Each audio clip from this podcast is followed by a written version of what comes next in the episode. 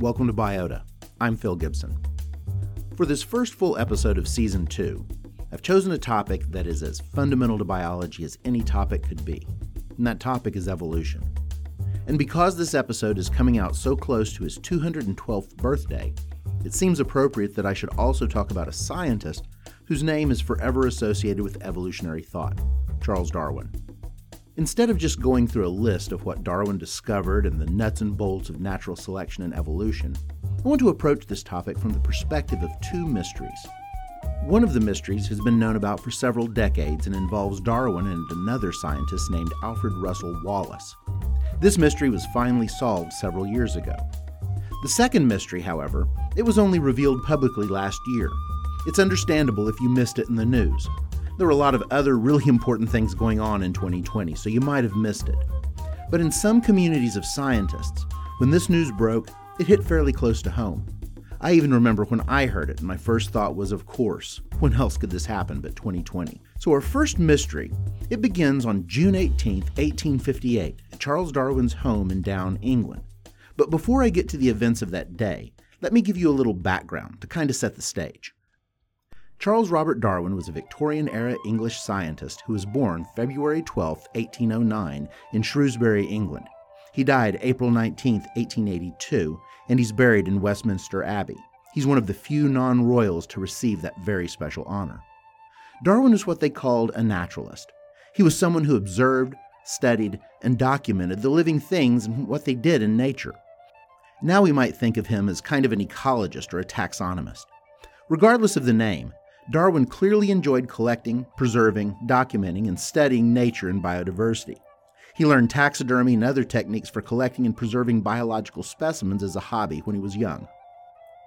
Darwin published books and research papers throughout his career on a variety of topics that ranged from island formation to floral biology. Each one was groundbreaking in its own right but it's his landmark publication, commonly referred to as The Origin of Species, that is his primary claim to fame and undoubtedly his greatest achievement.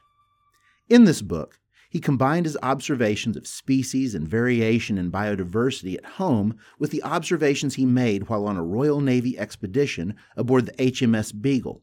He used these observations to describe natural selection, the mechanism that drives evolution of adaptations.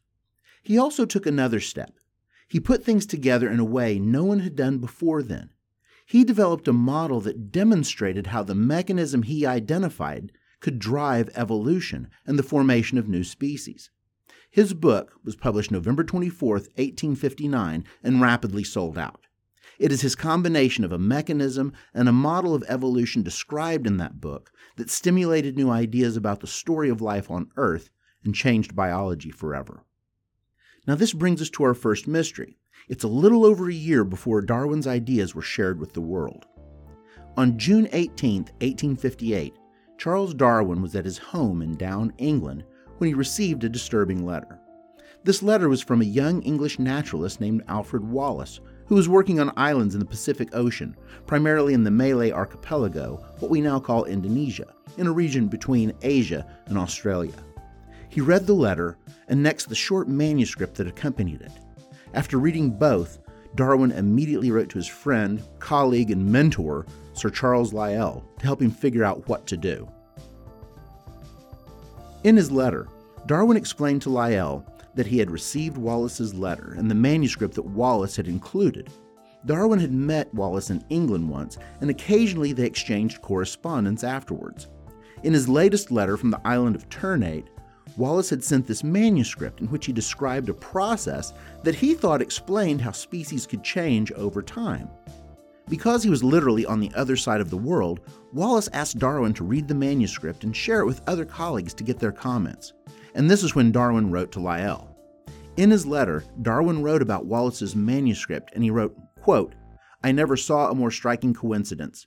If Wallace had my manuscript sketch written out in 1842, he could not have made a better short abstract. Even his terms now stand as heads of my chapters. Darwin had reason to be concerned. He spent the 20 years since returning from his voyage on the Beagle in 1838 quietly developing his ideas on the process that he had named natural selection. He had spent many days and hours over those 20 years walking a path called the Sandwalk that circled the garden at his home, thinking about his ideas. He had quietly exchanged letters and had discussions with a small group of his closest scientific colleagues, and he shared his radical ideas with them about what he described as descent with modification that resulted in changes he called transmutation. Darwin knew the risks of his ideas and conclusions. Science, society, and the church had rejected the science and the scientists who first began exploring the idea and the evidence that life on Earth had changed over time. One member of his trusted group, Charles Lyell, had even urged Darwin to not delay publishing his work, which in 1858 had grown from a short paper into an impressive manuscript. Lyell warned Darwin that someone else would surely come to the same conclusions eventually, and Darwin would be scientifically scooped. Okay, let's stop for a minute so I can address a common misconception. Darwin didn't discover or invent evolution. He wasn't even close to being the first person to propose that species were not all created at once as is in their present form, and they had definitely changed over time. Scientists before Darwin, such as Lamarck, St. Hilaire, Chambers, de Candolle, even his grandfather, Erasmus Darwin, had argued the controversial idea that species change over time. The wealth of natural history information and other scientific evidence could not be ignored. How could one ignore the conclusion that life had changed when you could see the fossils of long extinct animals with your own eyes? These recently discovered strange creatures were distinct from, but oddly similar to species living today. It was all of the similarities among organisms in particular that was a point of intense debate to Victorian era scientists. What does this sameness among organisms mean? For example, the bones in your arms and legs follow a pattern going from your shoulder to your fingers or from your hips to your toes. And I'm paraphrasing paleontologist Neil Shubin here, but they show a pattern of one big bone, two smaller bones, some little bones, and then fingers or toes. If you look at the limbs of a dog, a lizard, a bird, a bat, a platypus, an opossum, or a dolphin, you find the same pattern. You see a common sameness in this and many other features, despite differences in the overall appearance and function of those traits. Some of Darwin's contemporaries said this reflected a divine plan, but others said no. This similarity among organisms, where we see common structures modified for different functions, is evidence of evolution from a common ancestor. This concept, called homology, has been shown to be extremely strong evidence of evolution in numerous cases. It is found not only in bones, but also in physiology, development, and most importantly, DNA and RNA. So, Charles Darwin was just one of many scientists trying to understand the natural forces producing the diversity of organisms and adaptations that we see every day. He was just the one who solved the mechanism to explain the puzzle. Okay, let's get back to Darwin. Darwin had thought about what homology meant while traveling in South America. There, Darwin had dined on armadillos with gauchos, but while exploring for minerals, he also found fossils of massive extinct animals called glyptodonts. Darwin knew they had to share a history with armadillos because of the similar patterns you could see on the plates of their protective shells. These fossilized animals are many times larger than modern armadillos, but all of these traits provide evidence that show that they shared a similar ancestry. They're clearly related. They have homologies that indicate they share a common ancestor. Other species showed the same thing homology and variation among organisms that he observed. The importance of homology to Darwin was particularly evident on the Galapagos Islands. While strolling the sandwalk, Darwin fondly recalled September 15, 1835, when he first stepped onto those islands that would be forever associated with his name. On the Galapagos, he saw massive tortoises with distinct shell shapes that indicated the specific islands and habitats where they lived. He marveled at two species of iguanas, one terrestrial and one marine, both with many features in common indicating their shared heritage, but each having distinct features that allowed them to specialize for feeding on land or in the ocean. And of course, there were the finches, Darwin noticed the incredible variation in beak adaptations and behaviors among these bird species. Each one was specialized to eat foods that varied from island to island. His observations of these small birds that he found on these islands and nowhere else were the key to his discovery.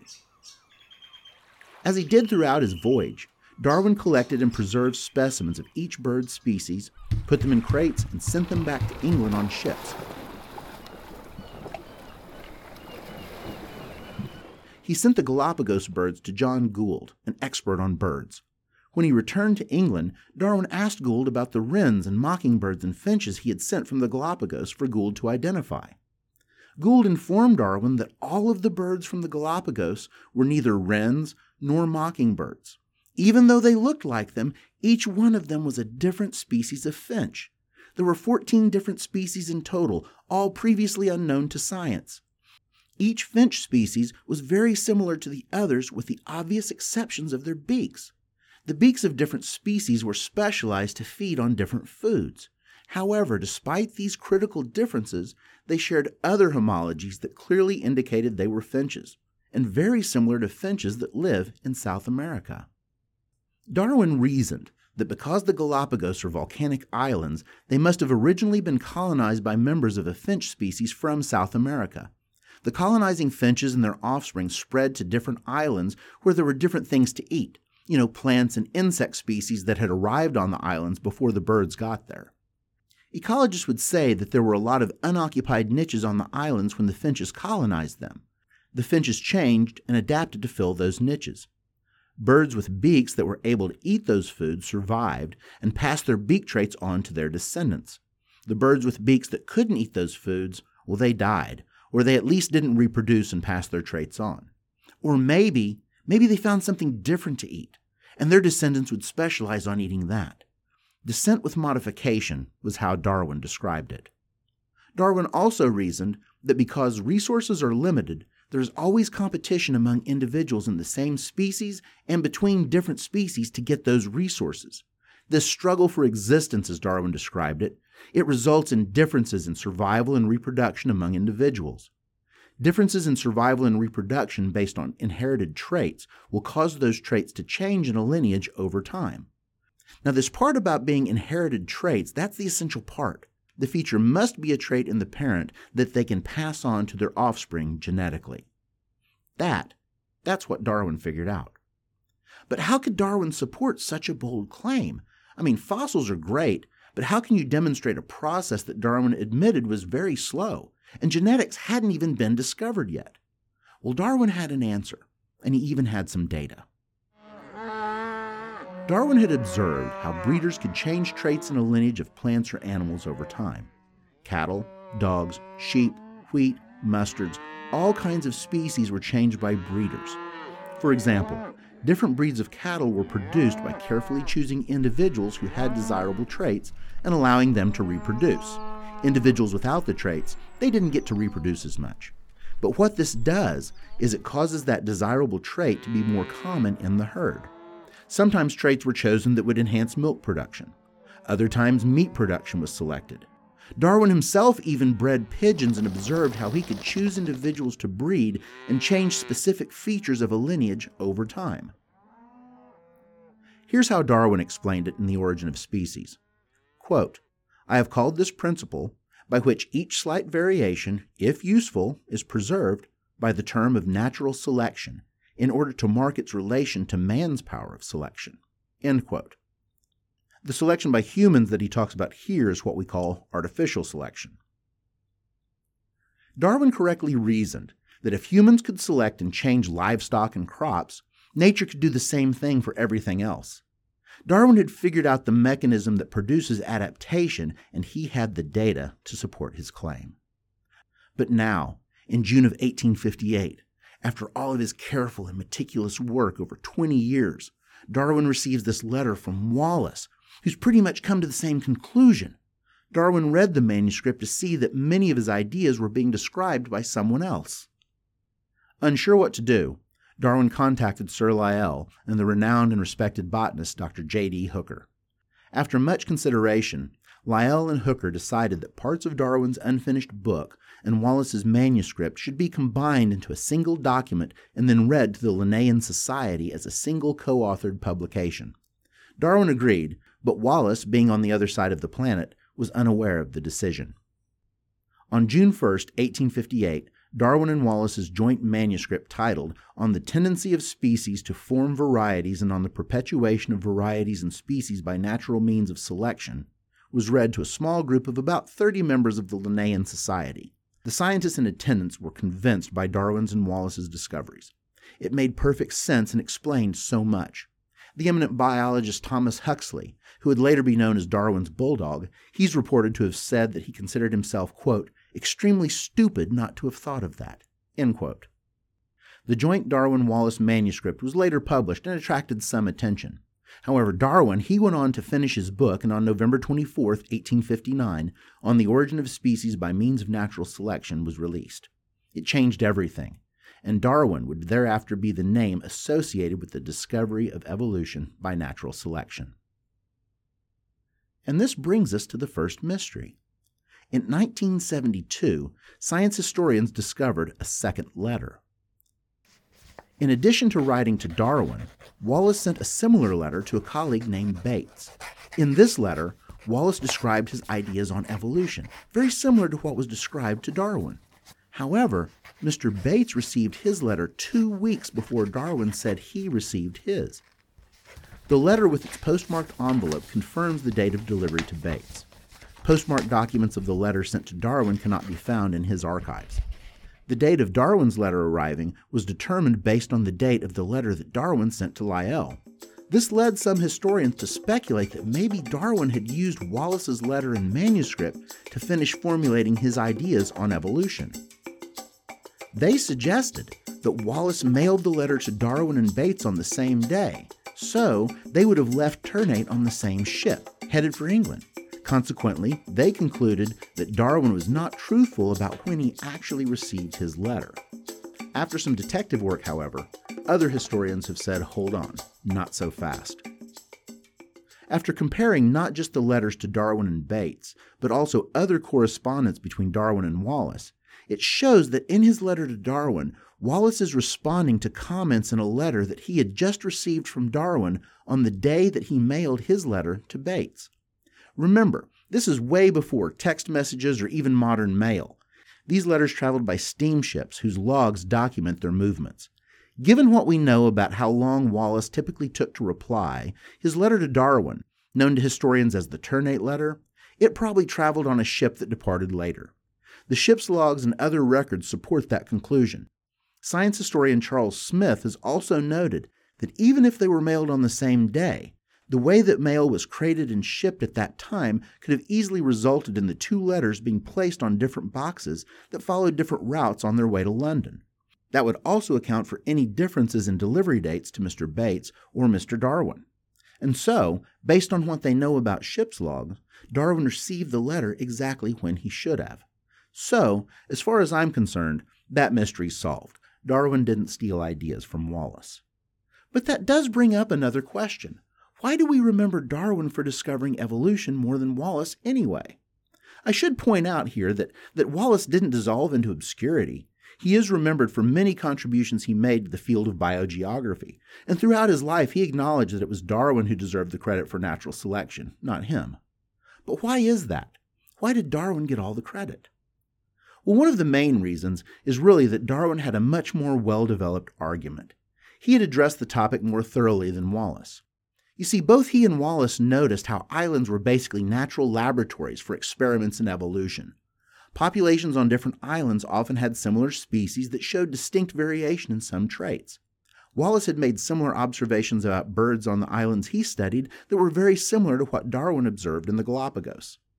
Observations of isolated island populations and then the consequences of competition were foundations of both of their arguments. But what Darwin also had that wasn't in Wallace's manuscript was his research and observations in artificial selection. That, combined with his observations and interpretations of fossils, gave him a solid scientific theory describing evolutionary change. And there's also one more thing that Darwin developed that Wallace hadn't thought about yet. And that is what brings us to the second mystery.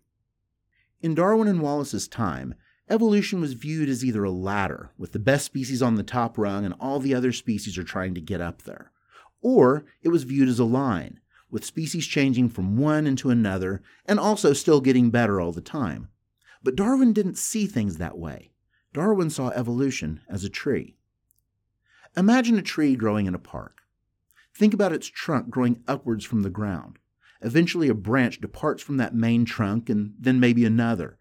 And each one of these branches also forks into smaller and smaller branches until they're, they're finally twigs with little buds out at their tips. Well, that's how Darwin saw evolution. Just like the tree's trunk, he saw all species as sharing a common origin, a common history. But at some point, lineages would branch off and diverge from one another. Sometimes lineages branch off and diverge from that common genetic history and they grow in a different direction. For example, animals could be a big branch on the tree of life, and different things like arthropods or annelid worms or mammals could each be a separate branch on that larger animal branch. And each one of those branches would split into other smaller branches until eventually you get all of the little species in those groups out at the buds on the tips. And the same thing would be happening on the plant branch or the fungus branch or any of the other branches in our tree. Following Darwin's logic, scientists use cladograms to explore patterns of relationships in studies ranging from explaining the relationship of all life on Earth to identifying the common origins of a novel zoonotic coronavirus. Knowing how to interpret these diagrams is a fundamental scientific skill that can be applied throughout biology. But wait a minute, remember how I promised you a second mystery? Well, here it is. Darwin sketched out his first idea, his first model of this new way of conceiving the tree of life, as a simple sketch of a primitive tree diagram. He drew this first simple cladogram in 1837 in what's now known as Darwin's Notebook B. It was a profound insight. In this simple sketch, he had laid the conceptual foundation of a model that linked his mechanism of natural selection to the observable diversity of life. And in classic Darwin style, he wrote next to his simple diagram a two word phrase quote, I think. End quote. Unfortunately, in late 2020, Cambridge University Library announced that Notebook B, the one that contained Darwin's famous Tree of Life diagram, that notebook's missing, and it was very possibly stolen. Notebook B and another one of Darwin's notebooks were last seen in November 2000 during a normal request to the library. Shortly after that, curators noticed these two notebooks were missing. They first thought that they were misplaced, perhaps filed in the wrong location. But after a 20 year search of the library, they determined that they were gone, never to be seen again unless whoever has them now returns them to the library. We do have digital copies of the notebooks, so their content is not lost. But there's something sad about the loss of this notebook, because it's the physical piece of evidence showing where Darwin first took the seed of an idea, nurtured it, and grew it into an explanation of the tree of life. So, if by some odd chance you know where the notebook is, or maybe by some odd coincidence you've come across my podcast and you have the notebook, give it back. It's not yours. All right, this brings us to the end of this mystery themed episode. Hopefully, it's given you a better insight into, first of all, the history of Darwin and Wallace's contribution to science. They both identified natural selection as an evolutionary force that acts on populations in the natural environment. And secondly, how Darwin introduced the idea of tree thinking that gives us a model to study, diagram, and interpret the patterns of life that has evolved in both space and time. Before I bring this to an end, I want to mention the two key resources I used in developing this episode. First, The Song of the Dodo Island Biogeography in an Age of Extinction by David Quammen and second, Dispelling the Darkness Voyage in the Malay Archipelago and the Discovery of Evolution by Wallace and Darwin, and this book was written by John Van Wyhe. These two books give historical accounts and many examples of how Darwin and Wallace made their discoveries and the importance of islands in understanding how evolution worked. Of course, On the Origin of Species by Charles Darwin and The Malay Archipelago by Alfred Russel Wallace are also essential texts that every biologist should read. If you want to learn more about the topics in this episode, please visit my website, jphilgibsonlab.oucreate.com. I'm Phil Gibson, and thanks for listening to Biota. All right, it's time to roll credits. As always, Terry Gibson provided her invaluable help with episode development, and Robert Gibson helped me track down some essential library resources. So, once again, to everybody, thanks for listening, have a great day, and take very good care of your genetic material. All opinions expressed here are those of the author alone. Biota is a production of Under the Juniper Studios. Thank you.